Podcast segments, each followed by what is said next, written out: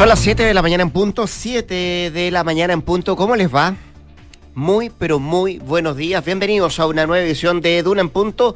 ¿Qué hacemos desde la ciudad de Santiago, la capital del país, que cada mañana con mayor luz natural, ya amaneciendo a esta hora de la mañana acá en la región metropolitana? Saludamos a todos quienes nos escuchan en Valparaíso, en el 104.1, en la ciudad de Concepción, 90.1, también en Puerto Montt, 99.7, y a todos quienes nos ven y nos escuchan a través de nuestro streaming en Duna.cl y a través de nuestras diferentes plataformas, también por VTR nos puede escuchar y ver a esta hora de la mañana, un día miércoles 12 de octubre, donde vamos a revisar muchas cosas que han pasado en la última hora. Hay un nuevo pesar en Carabineros a propósito de la muerte del sargento Retamal, ocurrido anoche, luego de luchar entre la vida y la muerte las últimas 48 horas después de haber sido agredido ahí en la comuna de Melipilla, en la región de Valparaíso. Hablamos de ese tema, hablamos también de la agitada jornada en el Congreso con la aprobación del TPP-11. Se frotan las manos algunos, otros no están muy de acuerdo, muy contentos a propósito de esta aprobación en el Senado de este acuerdo comercial. ¿Cuándo se va a implementar? Bueno, viene un proceso un poquito largo, dicen desde el gobierno, porque hay que estudiar ciertas medidas, al menos así lo va a plantear el presidente de la República, Gabriel Boric. No, novena prórroga del estado de excepción también se aprobó ayer, pero además, en paralelo, el gobierno está planteando otro esquema, otras medidas que se pueden adoptar en la macrozona sur de nuestro país. Eso es parte, solo parte de lo que queremos revisar en esta jornada. Josefina Stavracópolos, bienvenida, ¿cómo te va? Muchas gracias. Bien, ¿y tú cómo estás? Bien, pues. Me alegro. Pues tuvo esos días de descanso. Rico. ¿Sí? En la playa me tocó despejado, te contaba antes, pero un día nublado. Con uno da lo mismo. Sí. Uno no es ninguno. Oye, bien agradable estaba la costa, ¿eh? Pero les cuento que acá en Santiago empiezan a subir de a poquito las temperaturas. Hoy día la máxima va a llegar hasta los 24, 7,7 grados de temperatura a esta hora de la mañana, y para los próximos días va a ir en aumento esa temperatura. Te escucho atentamente. Mira, hoy día la máxima es de 24, ya mañana sube a 27, el viernes a 29 y el sábado a 30 grados de temperatura. Para piscina, ¿no? Así que, sí, bueno, para los que pueden. Yo no tengo, pero un buen paseo en el parque alivia el calor también, ahí es debajo de los arbolitos. Sí, con una brisa, la brisa de septiembre, además, que siempre estamos en octubre, eso es bienvenida. Sí. También, la de primavera en realidad, la brisa de primavera. Hoy en Viña del Mar y Valparaíso, 7 grados, máxima de 18, cielos principalmente cubiertos durante la mañana, pero va a ir variando a despejado, van a tener vientos de entre 25 a 40 kilómetros por hora, también van a ir en aumento esas temperaturas en esa zona del país. En Concepción, donde nos pueden escuchar en el 90.1, 11 grados, máxima de 15, cielos principalmente cubiertos durante toda la jornada del día de hoy, y vientos de entre 25 a 40 kilómetros por hora. Y por último les cuento de Puerto Montt, donde nos pueden escuchar en el 99.7, chubascos débiles desde la mañana, desde bien temprano, 7 grados a esta hora, máxima de 11, y los chubascos se mantienen durante esta jornada. Ya desde mañana más bien nubosidad parcial, por lo menos de aquí al domingo, según el pronóstico extendido. Ya, pues eso con las temperaturas, con el pronóstico del tiempo. Le vamos a contar que también en este programa siempre, usted sabe, sumamos voces. Viene un ratito más Consuelo Saavedra para comentar la actualidad informativa y en compañía de nuestras infiltradas. Hoy día nos viene a acompañar Leslie Ayala, que nos trae cifras bien preocupantes. Fíjese que en lo que va del año, 940 carabineros han sido atacados en nuestro país por distintos episodios de violencia. De eso nos viene a hablar Leslie Ayala, y también estaremos con Mariana Marusic, que nos habla sobre la huida de los agricultores de la región de la Araucanía. ¿Cómo ha aumentado la oferta de tierra de predios agrícolas por el conflicto en esa zona? Son los datos que nos trae Mariana Marusic, nuestra infiltrada de esta jornada de día miércoles. 7:04. 7 de la mañana con 4 minutos. Así estamos partiendo, así estamos arrancando esta edición de Dura en Punto. Y en la voz de Josefina Stavracópolos, usted puede escuchar nuestros titulares.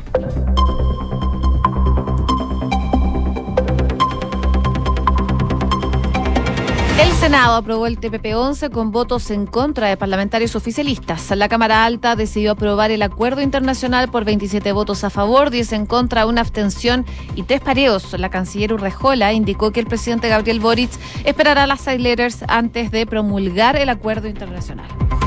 Un grupo de senadores ingresaron una reforma que establece el Estado social y democrático de derecho como base constitucional. La iniciativa fue presentada por Jimena Rincón, Matías Huoca, Rodrigo Galilea, Fidel Espinosa y Pedro Araya. El Congreso aprobó la novena prórroga del estado de excepción en la macrozona sur, con 30 votos a favor, 1 en contra y 2 abstenciones. La sala del Senado visó la iniciativa que había sido respaldada más temprano por la Cámara de Diputados.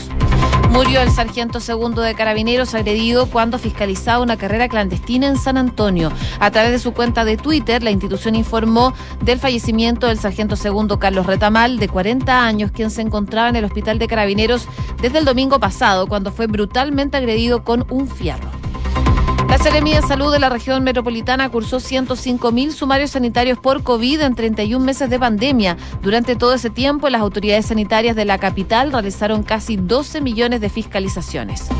Para hoy y mañana se espera un masivo corte de agua en 8 comunas de la Región Metropolitana. El corte va a afectar a las comunas de Cerrillo, Cerro Navia, Estación Central, Lo Prado, Maipú, Pudahuel, Quinta Normal y Santiago. El ejército ucraniano avanzó en Kherson y recuperó 5 localidades ocupadas por Rusia. Las tropas de Kiev atacaron puentes en varias ocasiones en la región anexionada por el Kremlin para perturbar el suministro logístico de las fuerzas de Moscú en las zonas hasta lograr el retroceso de los invasores. Y la Fiscalía de Perú presentó una denuncia en contra de Pedro Castillo ante el Congreso por liderar una supuesta organización criminal. Ante esto, el mandatario peruano aseguró que no pedirá asilo político ni saldrá del país mientras dure el proceso en el Poder Legislativo. 7:06 a.m. Detalle de las informaciones lo vamos a iniciar, por cierto, con una noticia lamentable. Hay un nuevo pesar en Carabineros. Anoche falleció cerca de la medianoche el sargento Carlos Retamal, quien estuvo casi 2 días luchando entre la vida y la muerte luego de haber sido atacado brutalmente en la localidad de San Antonio tras un operativo por carreras clandestinas que fue denunciado por habitantes de esa zona, y él llegó a realizar el operativo a ese lugar cuando fue agredido. El sargento Retamal permaneció hospitalizado en extrema gravedad acá en Santiago, en el hospital de Dipreca, el hospital de la institución, y su fallecimiento fue informado en primera instancia por el Cuerpo de Bomberos de Melipilla. Usted se preguntará por qué. Bueno, porque también era bombero, era voluntario de bomberos de Melipilla este carabinero, y posteriormente también fue ratificado esto a través de la cuenta de Twitter de la institución uniformada. Cabe destacar que el hecho ocurrió el domingo en el sector de Malvilla, ahí está cercano a la ruta 78 en San Antonio, que une la localidad de San Antonio con Santiago, cuando funcionarios recibieron una denuncia por parte de vecinos debido a la ocurrencia de carreras clandestinas en ese sector que se habían generado en el último tiempo, y particularmente ese mismo día domingo estaban ocurriendo esas carreras clandestinas. Tras ser atacado, fue llevado el carabinero de urgencia a Santiago, donde permanecía, como decíamos, en extrema gravedad, producto de una lesión encefálica muy compleja y también una condición neurológica muy grave. Ayer, cuando se escuchaba el parte médico de parte de los funcionarios del hospital Dipreca, daban cuenta de la situación extremadamente grave, con riesgo vital, que estaba padeciendo este carabinero que fue agredido. Por el evento ilegal, además, se detuvo a 4 personas, de las cuales 3 fueron encontradas en la comuna del Tabo y una en la localidad de San Antonio, ahí en la ciudad Puerto. Fueron formalizados no por la muerte del carabinero, sino que por el hecho de participar en carreras clandestinas. De hecho, hace muy poco rato que comenzó a entrar en vigencia una ley que prohíbe este tipo de situaciones y sanciona a quienes participen o convoquen a estas carreras clandestinas.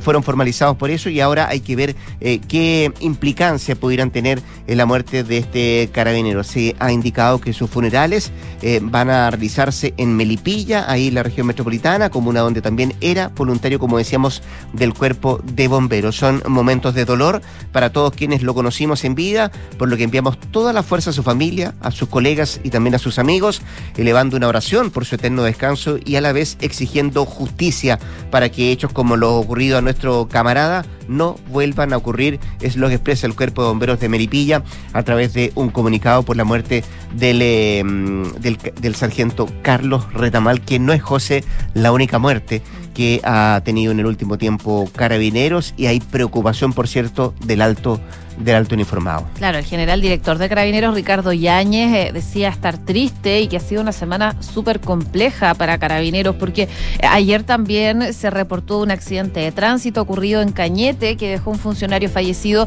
y a otros 11 uniformados lesionados, luego de que, por causas que aún se están investigando, un vehículo en el que se transportaba volcara en la ruta 660.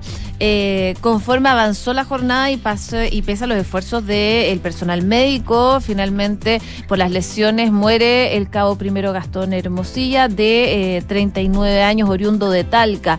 Durante la mañana, decían, en referencia a ayer, en la provincia de Arauco también se registró un lamentable accidente de tránsito, 12 carabineros lesionados, y tras ser conocido el deceso del uniformado, diferentes voces sumaron a estas condolencias. Esto se suma también a lo que contabas anteriormente sobre la muerte de este carabinero que fue agredido por un fierro en San Antonio, y ahí, claro, el general Yáñez decía que ha sido una semana muy compleja, muy dura para ellos. Expuso que han tratado de hacer lo mejor posible las cosas. Dice: no hemos preocupado de mejorar nuestros procesos, de tratar de que la seguridad de las personas sea nuestro foco, poner a las personas en el centro de esto, pero no podemos seguir de alguna forma normalizando que los hechos de violencia, que las agresiones, no estamos hablando de cuando matan a un carabinero, porque sabemos que las penas son drásticas, sino que aquellos que los escupen, que los insultan, que los agreden, que son todos los días, es una escalada y que no para. A su vez, también hizo hincapié en que estas situaciones no se deben relativizar, ya que nuestros carabineros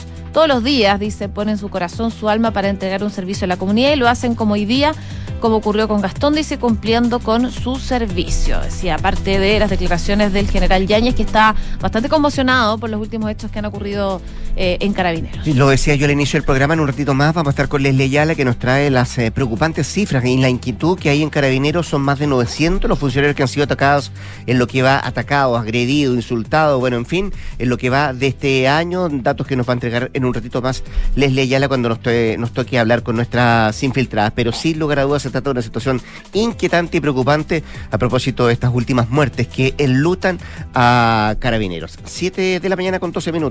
Estás escuchando Duna en Punto. Vamos por un momento al Congreso, porque ayer por 9ª vez se despachó la prórroga del estado de excepción para la macrozona sur, que permite el despliegue de las Fuerzas Armadas, y fue decretado por vez primera, usted recordará, el 16 de mayo por parte del gobierno del presidente Gabriel Boric. Este jueves finaliza esa 8ª prórroga, por cuanto la reciente aprobación se va a extender hasta el próximo 28 del mismo mes, hasta el 28 de octubre. Y en paralelo, mientras ocurría esto respecto a la extensión del estado de excepción en la macrozona sur, el gobierno anunció un proyecto para reemplazar este estado de excepción. Se trata de un estado de resguardo y protección, ese va a ser su título, que tiene como ejes un mayor aporte a las policías y dar impulso también al desarrollo social, de acuerdo al detalle que entregaba en la misma sala la ministra del Interior, Carolina Tohá. ¿Qué se busca con esta propuesta? Bueno, entregar mayores aportes a las policías para el trabajo de seguridad y también, de alguna manera, dar un impulso al desarrollo social, principalmente con las comunidades rurales y también con las comunidades indígenas, detallaba la ministra. El estado de excepción es una herramienta puntual, pero si no está inserta en una estrategia mayor, va a ser solo un alivio transitorio y superficial a los problemas que tenemos en esa zona. Enfrentar y aislar la violencia, ambas cosas, fue lo que destaca la ministra de Interior, Carolina Tohá. Desde el Ejecutivo se va a entregar esta propuesta de plan integral a cada uno de los parlamentarios para, de alguna manera, lograr el apoyo político y poder aprobar a la brevedad, tomando en cuenta que la 9ª prórroga vence el próximo 28 del mismo mes, así que algunos dicen, ¿qué es lo que va a pasar ese día 28? ¿Van a tener que retirarse los militares? No va a haber más prórrogas, tomando en cuenta que se va a plantear en paralelo este proyecto que busca reemplazar el estado de excepción y que tiene como título estado de resguardo y protección. A ver si dan los tiempos en el Congreso para aprobar este proyecto de ley. No fue, eso sí, lo único que se aprobó en el Congreso el día de ayer. También fue el TPP-11 en el Senado por 27 votos a favor, 10 en contra y una abstención y 3 pareos. La mayoría de los rechazos vinieron de senadores oficialistas, como era de esperarse por la discusión que se había tenido durante los últimos días.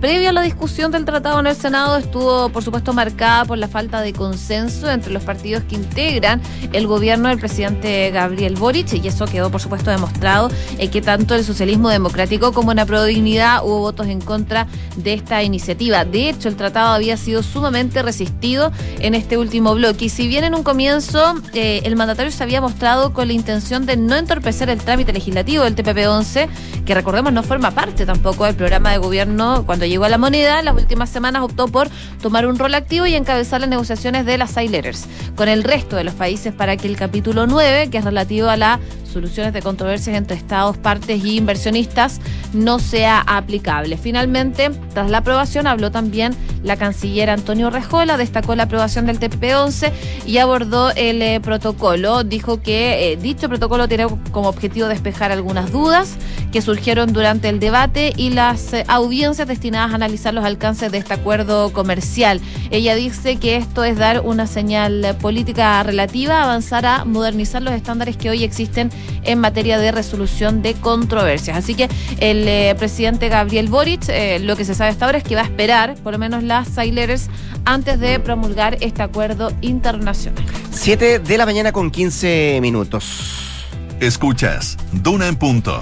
Miremos qué pasa más allá de nuestras fronteras, revisemos algunos temas internacionales. Ojo, en Perú está creciendo la tensión luego que la fiscal de la Nación, Patricia Benavides, presentara ante el Congreso una denuncia constitucional contra el presidente Pedro Castillo por presuntos delitos de organización criminal, tráfico de influencias y también colusión.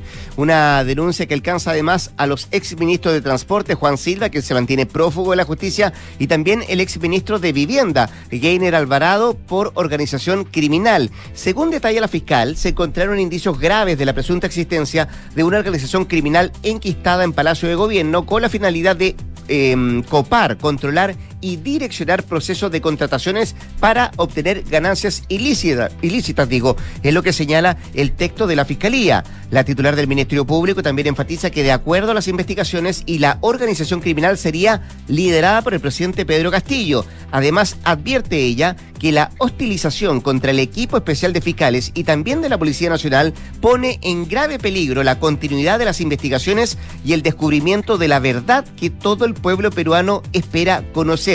Este documento fue ingresado a la mesa de partes del Parlamento, y ahora, ¿qué es lo que viene? Bueno, la denuncia debe ser evaluada por la Subcomisión de Acusaciones Constitucionales. Posteriormente se deberá nombrar a un congresista delegado para que evalúe la denuncia y presente un informe inicial, y luego se va a convocar a una audiencia para escuchar los argumentos de las partes, y finalmente se va a presentar las conclusiones, que tendrán que ser sometidas a votación por parte del Congreso, y ver qué futuro podría tener después de esta presentación que hace la Fiscalía el presidente del Perú, Pedro Castillo. Un Pedro Castillo que además afronta 6 investigaciones fiscales, 5 de ellas a cargo de la Fiscalía de la Nación. Así que muy pendiente de lo que pasa en Perú con el futuro del presidente Pedro Castillo a propósito de esta denuncia que hace la Fiscalía Nacional. Oye, en paralelo, les quiero contar lo que está pasando en Rusia, Ucrania, porque Rusia está tomando medidas para responder la exitosa contraofensiva ucraniana y ha nombrado al general de Sergei Surovikin como nuevo máximo responsable de dirigir las tropas que han invadido Ucrania. Él, desde este fin de semana, es el comandante de la agrupación conjunta de tropas en el área de operación militar especial, y es la primera vez que las tropas rusas en Ucrania van a responder todas a un único comandante. Este general, hasta ahora responsable de las fuerzas del flanco sur, reemplazará a Alexander Dorovikov, que llevaba desde abril como primer responsable militar de la invasión rusa. Ha ocurrido horas después de la explosión parcial del puente de Crimea, y se hablan varias cosas de este general. Se le llama el general Almagedón, así que está generando bastante miedo. Según una corresponsal de la BBC, la elección de este general ha sido una concesión de Putin a los intransigentes. Al poner al frente de la ofensiva rusa, el presidente ruso está enviando un claro mensaje, porque este general no es uno más. Él es un duro entre los duros, en el campo de batalla ha sido brutal y hasta cruel, lo saben en Afganistán, en Chechenia, en Siria, y donde ha combatido a lo largo de su carrera. Así que le tienen bastante miedo a este general que puso Vladimir Putin a cargo. Es un largo historial además en campos de batalla, así que muy pendiente también de lo que pasa ahí en Europa del Este. 7:19. En Duna en punto, le tomamos el pulso a la economía.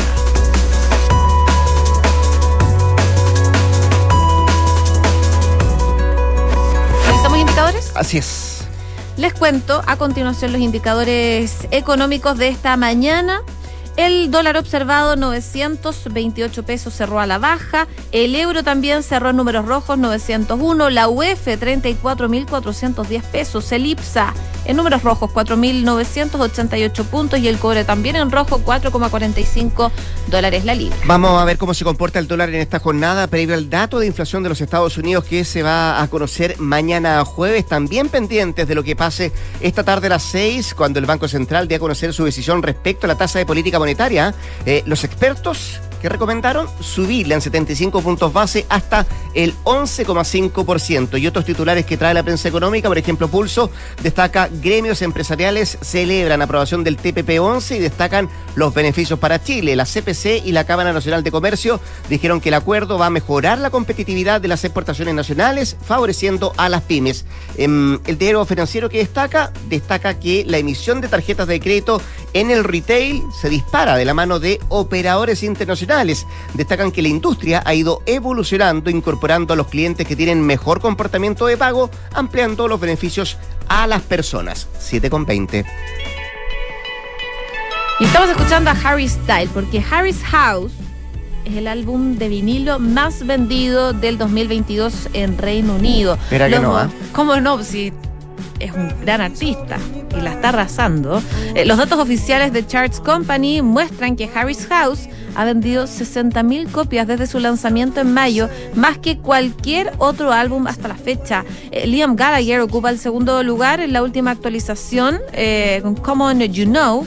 El ex líder de Oasis ha vendido algo menos de 35.000 copias, pero claro, bien lejos de lo que ha vendido Harry Styles.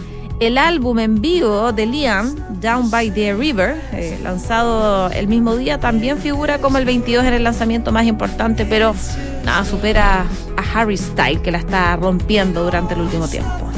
28 años solamente tiene el británico. Con la música de Harry Styles nos vamos a ir a un corte comercial. La Josefina Stavracópolos va a volver a las 8 de la mañana para actualizarnos las informaciones. Antes de la pausa, en Inversiones Sura ya son más de 2.800 clientes quienes han confiado y diversificado su patrimonio en soluciones alternativas de inversión. Asesórate junto al mejor equipo de expertos y conoce más sobre el cuarto programa de activos alternativos. Ingresa a inversiones.sura.cl. El poder de tus decisiones crea futuro. Invierte sin excusas con Ingebec Inmobiliaria. Ahora te ayudan a comprar un departamento en verde o con entrega inmediata, pagando el pie hasta en 48 cuotas sin interés. Descubre este y más beneficios en ingebecinmobiliaria.cl. 7,22. Nos vamos al corte comercial. Ya regresamos con más a Canduran. Quédese en la 89.7.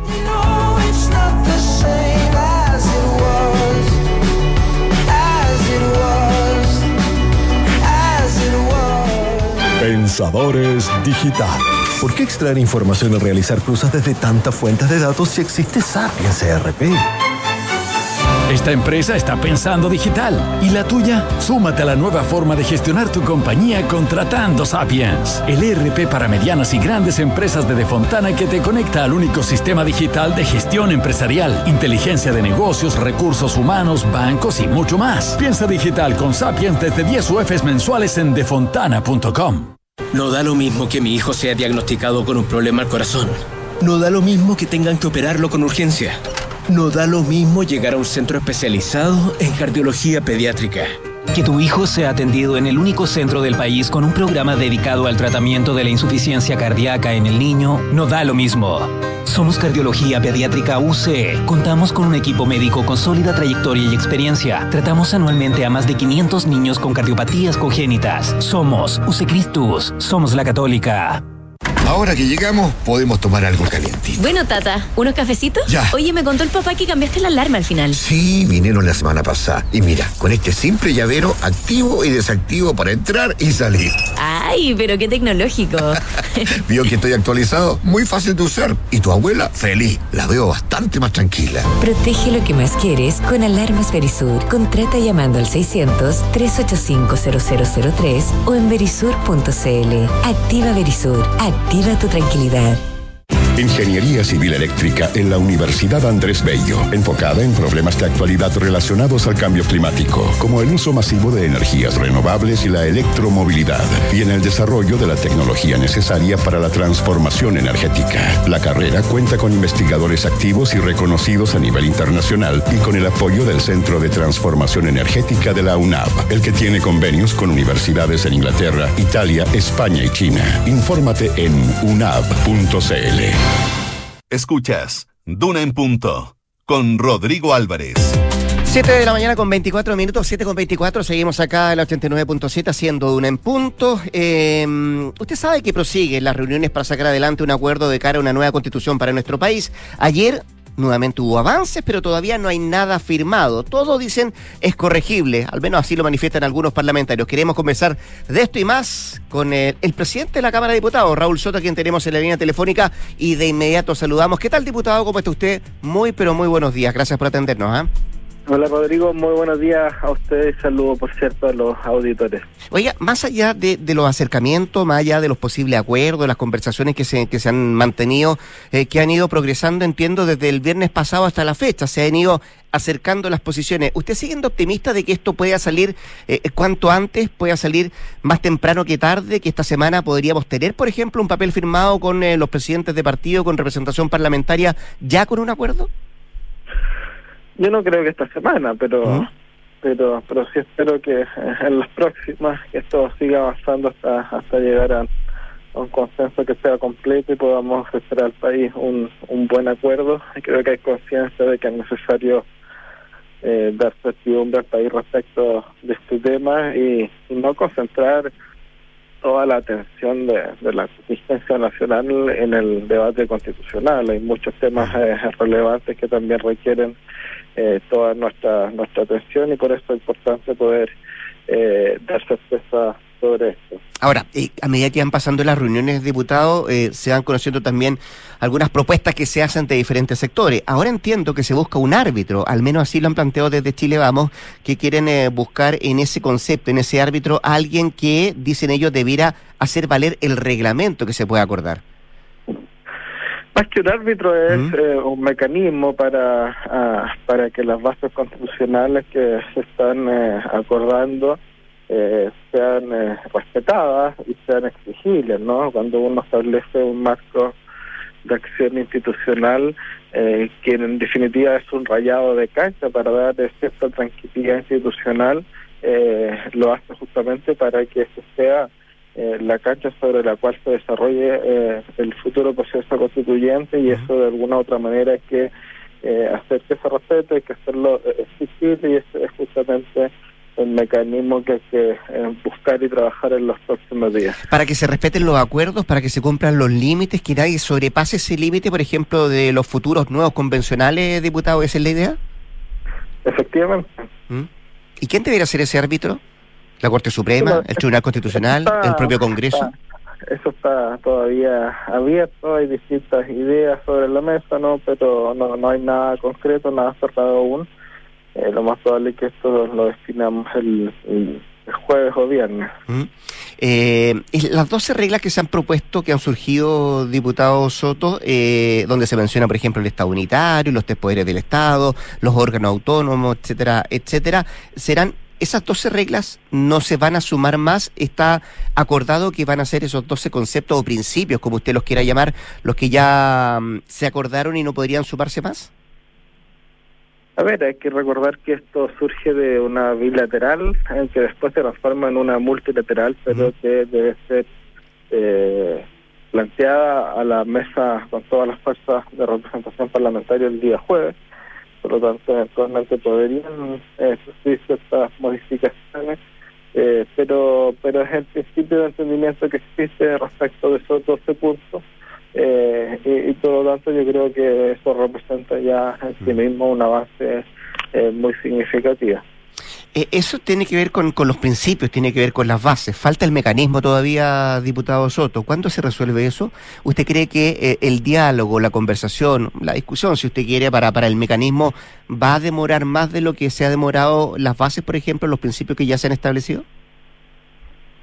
Yo espero que una vez cerrado el capítulo de las bases y del mecanismo para garantizarlo, el tema del mecanismo u órgano redactor debiese, digamos, destrabarse y avanzar mucho más rápido. Espero que así sea. El día viernes tenemos acordado convocar a una reunión multilateral justamente para empezar a ver ambos temas en conjunto, no tanto la fórmula para garantizar las bases como también el mecanismo órgano para redactar el nuevo texto. Corríjame si me equivoco, pero entiendo que Chile Vamos no tiene propuesta inicial respecto al mecanismo, pero sí hablan de participación de independientes, por ejemplo, de que se debe mantener la paridad.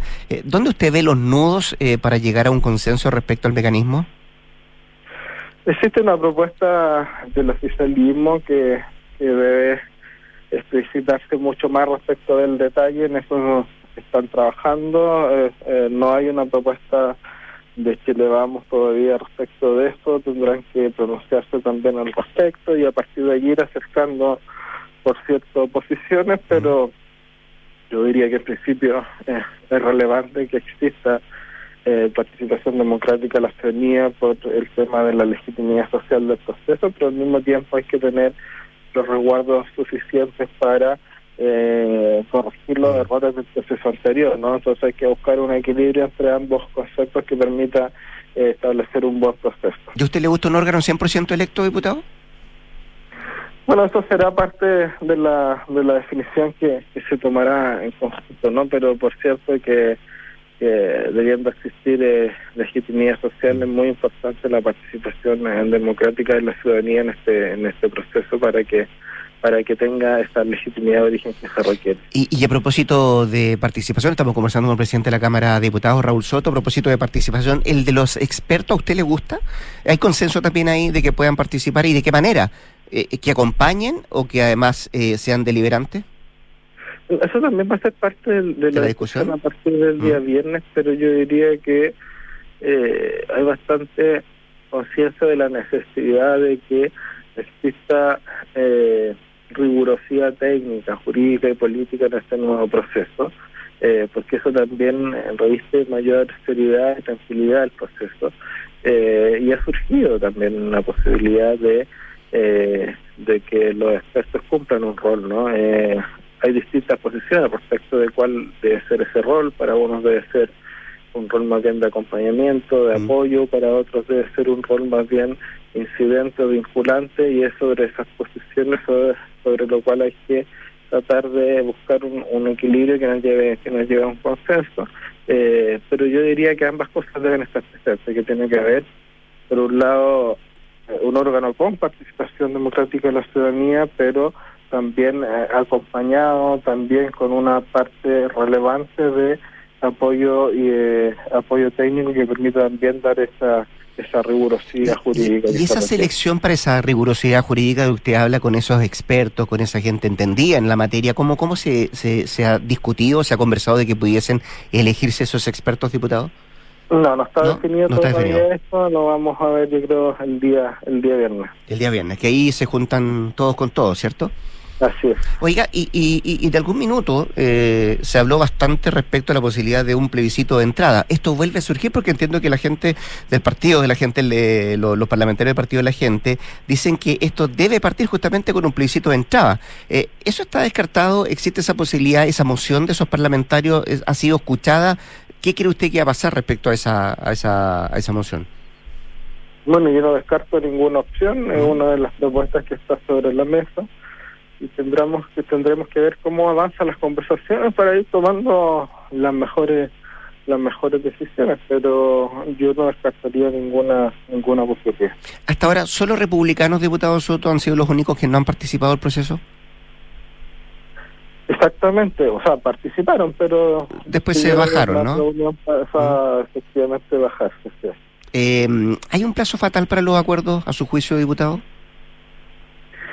Mire, no creo que plazo fatal, pero el CERVEL ha establecido los tiempos que se requieren para futuros eventos electorales y eso de cierta forma también nos insta a tratar de establecer el mes de octubre como un mes muy relevante para tratar de cerrar el acuerdo, entendiendo que en noviembre y parte de diciembre, que es un mes además con otro tipo de preocupaciones nacionales, digamos, se tramiten las reformas constitucionales que se requieren, ¿no? Y el próximo año se puede desarrollar efectivamente el futuro proceso constituyente. Por lo tanto, tenemos, yo creo, varias semanas por delante todavía, y yo espero que podamos llegar a un buen acuerdo. Si no se logra, bueno, se tendrá que seguir insistiendo, conversando. Los acuerdos se logran cuando hay consenso en el 100% de las materias que se busca acordar, ni antes ni después, pero estamos trabajando intensamente por este objetivo. Pero me imagino que no tiene que ver solamente con el cronograma del CERVEL, aquí también debe haber algo que es importante de ir dándole certeza a la ciudadanía, ¿no? Por supuesto, ambos factores son muy relevantes. Sí. Estamos conversando con el presidente de la Cámara de Diputados, Raúl Soto. Déjeme cambiarlo de tema, diputado. Entiendo que el próximo 21 de octubre, un proceso que parte el 21 pero que termina el 7 de noviembre, deberá renovarse la presidencia de la Cámara.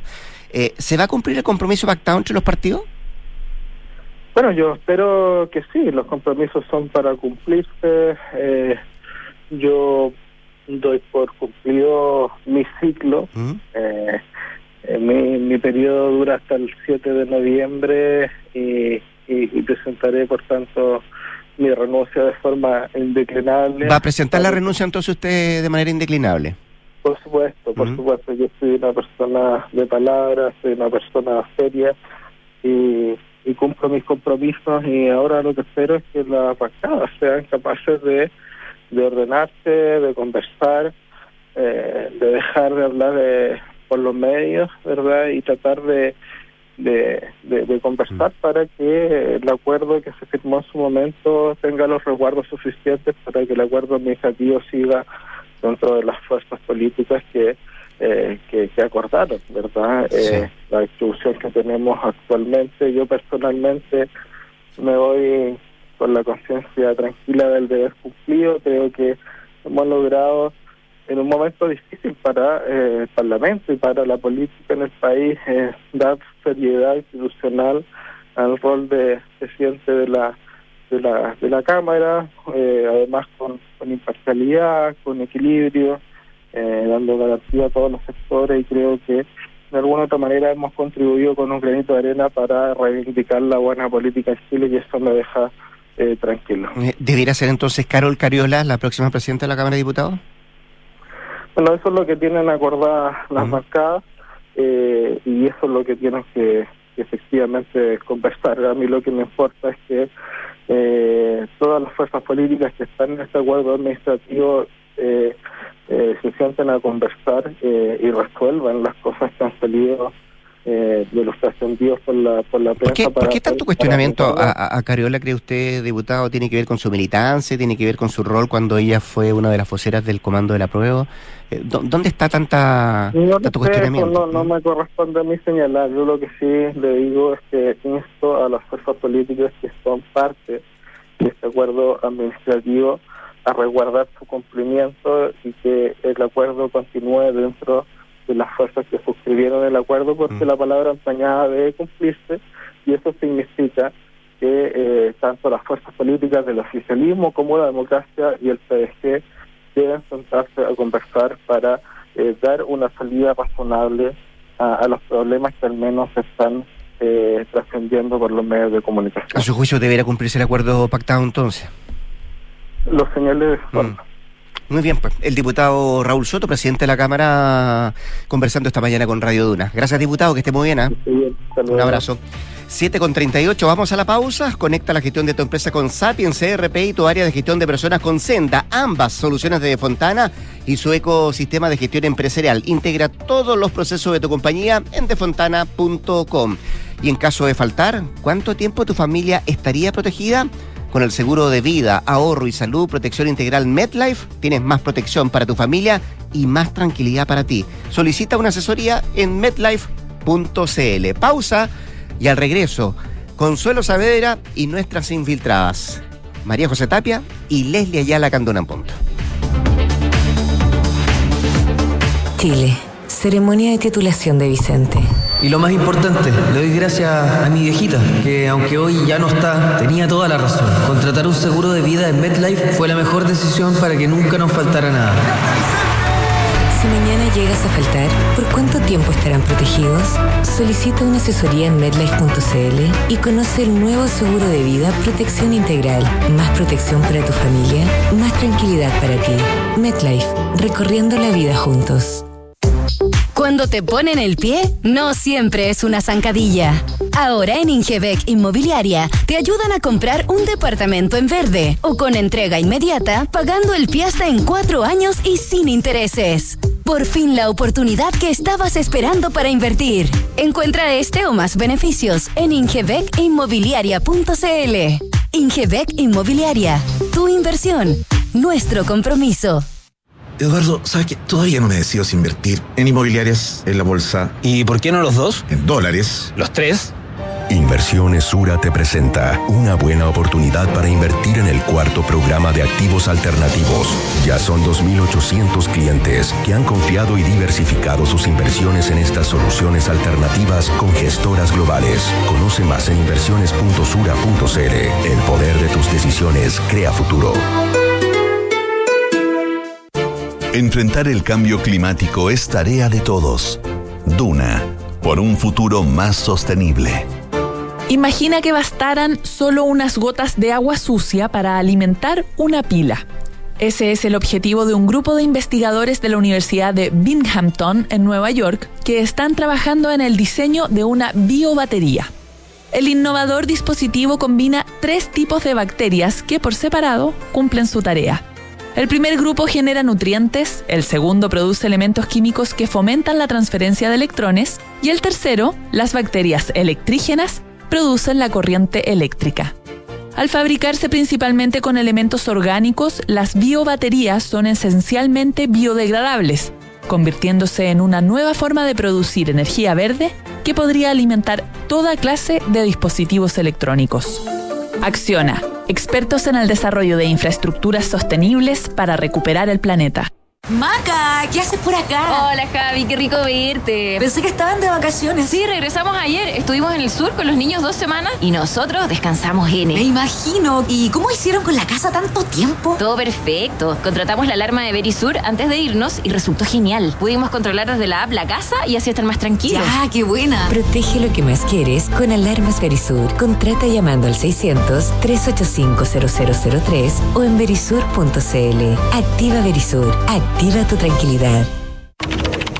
Oye, ¿subiste la última de Soto? No, ¿qué hizo ahora? Se compró una auto. Nah. ¿Pero cómo? ¿Y de cuándo se metieron en ese cacho? Parece que ayer la señora no lo quiere ni ver. Ahora sí que la embarró. ¿Pero cómo tan huevo? Se parte de la nueva experiencia de tener un auto. Suscríbete a smarticar.cl sin hacer trámites, pagar mantenciones, patente ni seguros. Smarticar. Comprarse un auto no es smarty. ¿Cómo desarrollar las habilidades de mi equipo? ¿Cómo fomentar el liderazgo de mi empresa? ¿Cómo...? ¡Ey! Deja las preguntas y actúa como un líder. Contrata a Mando Medio, los expertos en capacitaciones, coaching, evaluaciones y más. Conoce más en mandomedio.com. ¡Gracias, Mando Medio! Por 8 años consecutivos, Premio Aporte Urbano reconoce y destaca los mejores proyectos de construcción y arquitectura que contribuyen al desarrollo de las ciudades en todo el país. Desde una plaza o un jardín infantil hasta la recuperación de un inmueble patrimonial, todos los proyectos tienen espacio y ayudan a mejorar el entorno y la calidad de vida de las personas, porque los aportes urbanos tienen premio. Postula tu proyecto del 12 de septiembre al 13 de octubre en www.premioaporteurbano.cl. Escuchas Duna en Punto. Duna 89.7.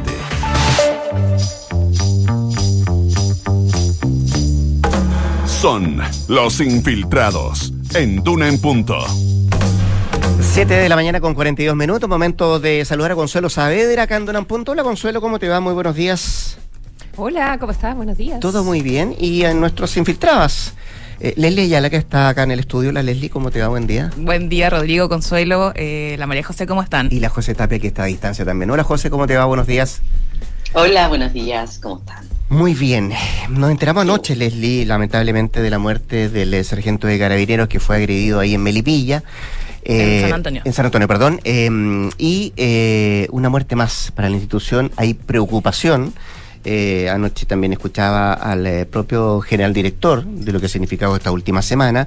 Y tú nos traes además una cifra que es más aún preocupante, que tiene que ver con 940 carabineros que han sido atacados en nuestro país en lo que va del año. Sí, el general director de Carabineros, Ricardo Yáñez, lo plantea de esta forma. Es una escalada de violencia que no para en contra de integrantes de las filas de Carabineros y que tiene como saldo estas 942 miembros de la institución que han sido agredidos en procedimientos policiales, pero también tiene una cifra bastante preocupante porque lo que va del año han fallecido 7 carabineros en actos de servicio, en el que se incluye, por supuesto, el lamentable deceso de Juan Carlos Retamal, este carabinero de la prefectura de San Antonio, quien fallece a propósito de un ataque brutal en medio de un procedimiento policial este sábado. Él concurrió a propósito de una denuncia de carreras clandestinas que se desarrollan en la ruta 68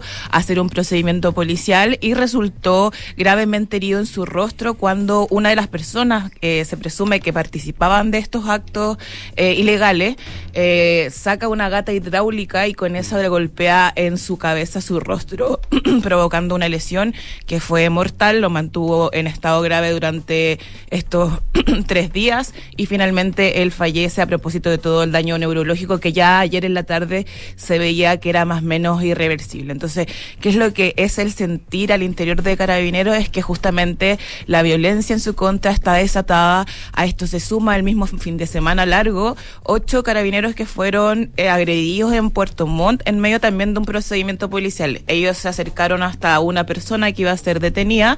Esta persona se refugia en la vivienda y desde la vivienda se pueden ver imágenes que fueron viralizadas en redes sociales donde las personas que habitaban la vivienda, me imagino, presumo, familiares que se oponían a la detención de esta persona, salen a agredir con piedras, con palas, con distintos objetos a carabineros, quienes se ven sobrepasados incluso por estos ciudadanos, lo que parece una paradoja en el entendido que es la fuerza pública versus ciudadanos comunes. Ahora, ¿qué es lo que pasa al interior de Carabineros? Es justamente las huellas que ha dejado todo lo que ocurrió después del 18 de octubre. Evidentemente hay una situación de estándares de el uso de la fuerza proporcional distintos, desde lo que ocurrió obviamente los cuestionamientos a la fuerza policial con el tema de las violaciones a los derechos humanos ocurridas tras el estallido social, pero a la vez también hay fiscales incluso que se preguntan en redes sociales, como el fiscal Sergio Soto de la Fiscalía Occidente, si no es necesario que, por ejemplo, Carabineros vuelva a utilizar armas de disuasión que son efectivas, como por ejemplo estos electrochoc, que le permitirían, por ejemplo, en el caso de lo que ocurrió, por ejemplo, en San Antonio y también en Puerto Montt, no actuar en contra ciudadanos utilizando obviamente las armas de fuego, que el riesgo es por supuesto una lesión grave o incluso la muerte, son armas de uso letal, sino más bien alguna forma de poder reducir a las personas que ya no manifiestan ningún tipo de respeto frente a la autoridad, en este caso la autoridad policial. Es un problema latente, se está conversando. Ayer hubo una reunión, de hecho a propósito de lo del sargento Retamal, hubo una reunión de emergencia por parte del alto mando de Carabineros de cómo pueden enfrentar esta situación. La Consuelo... Sí, te quería preguntar por la... ¿Me escuchas o no? Es que yo no lo escucho bien. Perdón. Ahora está perfecto, sí. Disculpa, Consuelo. Sí, mencionaste las taser, los electroshock. ¿Por qué está prohibido el uso? ¿Desde cuándo? ¿Y por qué no se podrían reinstalar como un elemento intermedio?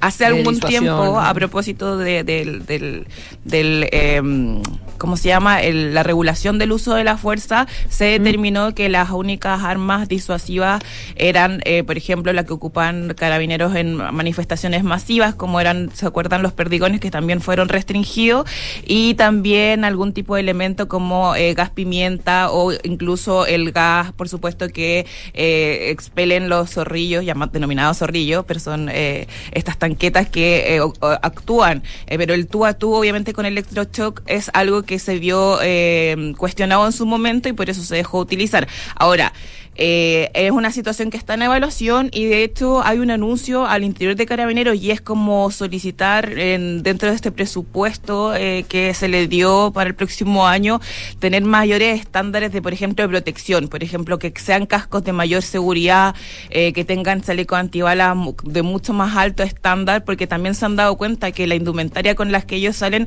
los hacen más vulnerables frente a, por ejemplo, ataques de este tipo con personas con piedras, con elementos contundentes que evidentemente deberían ser repelidos por esta indumentaria y no lo están siendo en este minuto. Ahora, recordemos que hay situaciones que no escapan ya de cualquier tipo de protección o incluso el uso de un arma como el electroshock, que es lo que ocurrió también con el fallecimiento, o más bien el asesinato del cabo Florío. ¿Se acuerdan cuando en medio de un procedimiento policial un delincuente sacó un arma y le disparó de lleno en la cabeza? Entonces, bueno, hay una situación ahí al interior de Carabineros, una alta preocupación también por parte de las autoridades del gobierno de cómo también enfrentar estas situaciones. Al interior de Carabineros, de hecho, en la nota de Víctor... Un contexto de, entre comillas, normalización de las agresiones a Carabineros. Y eso es un contexto que no es sencillo de cambiar y que no tiene que ver con Carabineros en sí, tiene que ver con la sociedad.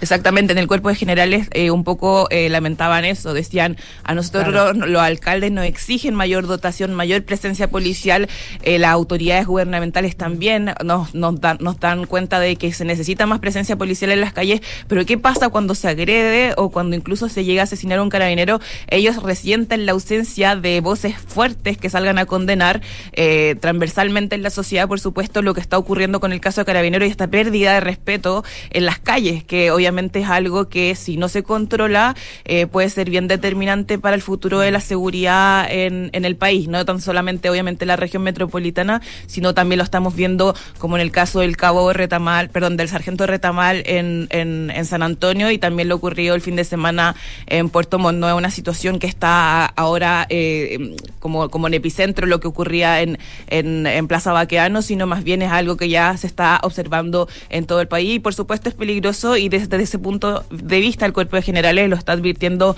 a las autoridades. Hoy día, al mediodía, va a ser el responso de esta nuevo mártir de Carabineros, el número 7 de este año, el sargento Retamal, que deja a una hija de 14 años. Hay mucho lamento y pesar en la institución. Era bombero, además. ¿Ah? Era bombero también. Claro.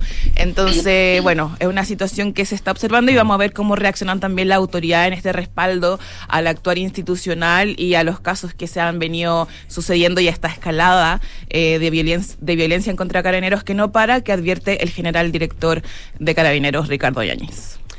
Ya, pues pendiente de eso también, de la ceremonia fúnebre de este mediodía. Gracias, Leslie. Vámonos al sur, José Tapia. ¿Qué está pasando con los agricultores en la Araucanía? Y a propósito de... Seguimos con la misma tendencia de la violencia. Sí, pues, eso ya tal cual. Sí, esto ayer en Cañete, perdón, se me olvidó decir, en Cañete también falleció un carabinero, ahora no por... Fue un accidente, pero también es considerado también una muerte en actos de servicio. Sí, seguimos en la misma línea de la violencia. Bueno, efectivamente, según cifras de los corredores inmobiliarios de la zona, ya hay más de 150 campos tomados en la Araucanía. ¿Y qué es lo que está haciendo este tema? Que efectivamente los agricultores huyan de la zona. Hasta el año 2019, la demanda de terrenos en la Araucanía era altísima. De hecho, entre el 2014 y el 2018, la superficie agrícola prácticamente se duplicó porque la Araucanía siempre ha sido el granero de Chile, donde están los mejores suelos para cultivar cereales, para cultivar cultivos industriales como los raps. Entonces, siempre el foco estuvo ahí. ¿Qué es lo que ocurre? Que desde el 2019, justamente con la escalada de violencia en la zona, el panorama empieza a cambiar. Y lo que me planteaban corredoras del lugar es que la oferta en el último año se ha duplicado. De hecho, hay corredoras que dicen que la oferta prácticamente se ha triplicado, o sea, básicamente agricultores poniendo sus predios a la venta. Y es lo que ocurre es que por la otra vereda no hay ningún interés en entrar a la Araucanía, entonces la demanda hoy día de los predios en ese lugar es cero. Da lo mismo los valores, aquí hay una opinión consensuada entre las corredoras que te dicen la demanda por entrar a la Araucanía es cero, o sea, da lo mismo el precio que tú les pongas. De hecho, desde una de las empresas, desde Tattersall, me comentaban que los bancos les han pasado propiedades en Ercilla para sacar a remate, casi que les han puesto afuera el cartel de se regala, Y así todo, nadie llega al remate. Las estimaciones apuntan a que los valores en los últimos años han caído más de 35%. Cuando los valores de un terreno caen más de 20%, ya se llaman valores de liquidación. O sea, son prácticamente terrenos que se están liquidando. Y como les comento, pese a eso, nadie llega. Dentro de la masa más activa en ofrecer sus terrenos están los predios agrícolas, claramente, porque lo que te dicen es que ya el año pasado fue sumamente complejo cosechar. De hecho, entre diciembre y marzo de este año se activó un plan de cosecha segura que se llamó, que significó el despliegue de carabineros en 159 predios para viabilizar la cosecha de 1 millón de toneladas de cereales, que básicamente lo que hacían era que entraban las máquinas para poder cosechar y detrás los carabineros para evitar posibles atentados a los campos. Y pese a eso, se preveía una baja de un 20% en la producción de este año, con los carabineros mediando la cosecha. Las cifras productivas obviamente ya dan cuenta de este fenómeno. Si en la temporada 2017-2018 las hectáreas para cereales eran superiores a los 203.000 hectáreas en la zona, la producción y la cantidad cosechada bajó un 15% desde esa fecha hasta ahora, y en los cultivos industriales es aún mayor, cayó a la mitad, porque si bien a mí me dicen que las forestales no están vendiendo sus predios propiamente tal, sí están optando por lugares donde puedan obviamente plantar de manera más segura. De hecho, CMPC lo dijo en su último conference con inversionistas, que la situación en la zona es crítica y que por ello han optado por moverse a otras áreas donde es más fácil producir, afectando obviamente todo lo que es la producción en el lugar. Ya los agricultores se reunieron con el ex delegado presidencial, que duró hasta el 30 de septiembre, de hecho, y fue removido por el gobierno actual, Raúl Allard, para ver una opción de poder generar una planificación para la cosecha que se viene. Raúl Allard fue removido y hoy día está el PPD Francisco Montalva, básicamente para justamente ver y activar un plan para ver qué se hace con ese lugar, porque no solamente hoy día es la Araucanía como foco, pero me decían que los ríos y los lagos se está produciendo un fenómeno similar, porque si bien hay un mapa y está mapeado lo que es la zona roja un poco en la Araucanía, hoy día nadie descarta que esa zona roja de un segundo a otro se pueda mover hacia zonas de los ríos, hacia zonas de los lagos. Entonces ya se está viendo que la oferta está cayendo, Consuelo. María José, y a propósito de la baja de precios y esta aumento de la oferta, porque por esta, lo que tú nos describes en los campos en la Araucanía, ¿no ha entrado el gobierno a querer comprar? Porque ellos han estado planteando que están poniéndole mayor velocidad a la compra de tierra. La CONADI, claro, no. Sí. O sea, puntualmente en estos predios con los que yo hablaba de las corredoras es un tema que se ha visto entre privados. O sea, que son estos 150 predios, son básicamente se están viendo entre privados que quieren salir. A mí no me hablaban de que la CONADI ya haya entrado a comprar esos paños aún, dado pese al nivel de precio. Yo me imagino que la idea de la CONADI justamente apunta a eso, a poder comprar y empezar a devolver. Lo que pasa es que el tema de la Araucanía, lo que a mí me decían las corredoras, está muy líquido también, porque no se sabe todavía cómo se va a manejar la situación. Puntualmente está como, de hecho, el haber sacado al delegado presidencial y haberlo cambiado por Francisco Montalva también apunta a lo mismo, de ver cuál va a ser el plan de la Araucanía con esta nueva etapa del gobierno, para viabilizar primero la cosecha, porque no puede seguir cayendo. Si es el problema de lo que pasa con los terrenos de la CONADI, que en algún momento entran, compran, y esos terrenos salen del área productiva. No es que esos terrenos se sigan cultivando, salen del circuito productivo, y eso lo plantean desde la misma CONADI, y también las corredoras y los agricultores, que por eso la cantidad de superficie productiva ha ido cayendo. Porque la CONADI no es que compre los terrenos para pasárselo, para que haya un compromiso por parte de los pueblos originarios de seguir cultivándolo. Esos terrenos salen del área productiva, y eso es lo que hay que ver hoy día, cómo se viabiliza que se siga sosteniendo los cultivos en la zona, porque también el tema de todo lo que pasó con la guerra en Rusia, con el alza en el precio de los alimentos, también tiene un foco muy puesto en elevar la producción nacional, justamente para garantizar ese alimento. Así que todavía está como muy líquido, pero lo que a mí me dicen es que si no se pone un coto a la violencia en la zona, los agricultores van a seguir yéndose, aunque sea regalando los terrenos a 0 pesos. Sí, pues vamos a ver qué es lo que pasa, ¿eh? Sobre todo, además, conocer más detalles de este plan que va a reemplazar el estado de excepción, que lo anunció ayer la ministra del Interior, que tiene que ver con este estado de resguardo y protección, que por un lado tiene que ver con las policías, mayor aporte a las policías, y por otro, dar impulso al desarrollo social. José Tapia, Leslie Ayala, nuestra infiltrada de esta jornada, muchas gracias, ¿ah? ¿Eh? Buenos días. Gracias, Consuelo. Buenos días. Buenos días. Yo juego con la tasa, hoy día en la tarde. Sí, a las 6 de la tarde, tasa política monetaria, a ver quién lo resuelve central, se está pidiendo aumentar 75 puntos base, ¿no? 50% ¿50? Es el consenso del mercado. Ah, okay. 50. Vamos a ver qué pasa. 1 para las 8, hasta cada una en puntos, que es la sintonía de Duna. De inmediato, actualización de informaciones con Josefina Stavracópolos. Desde que nacemos formamos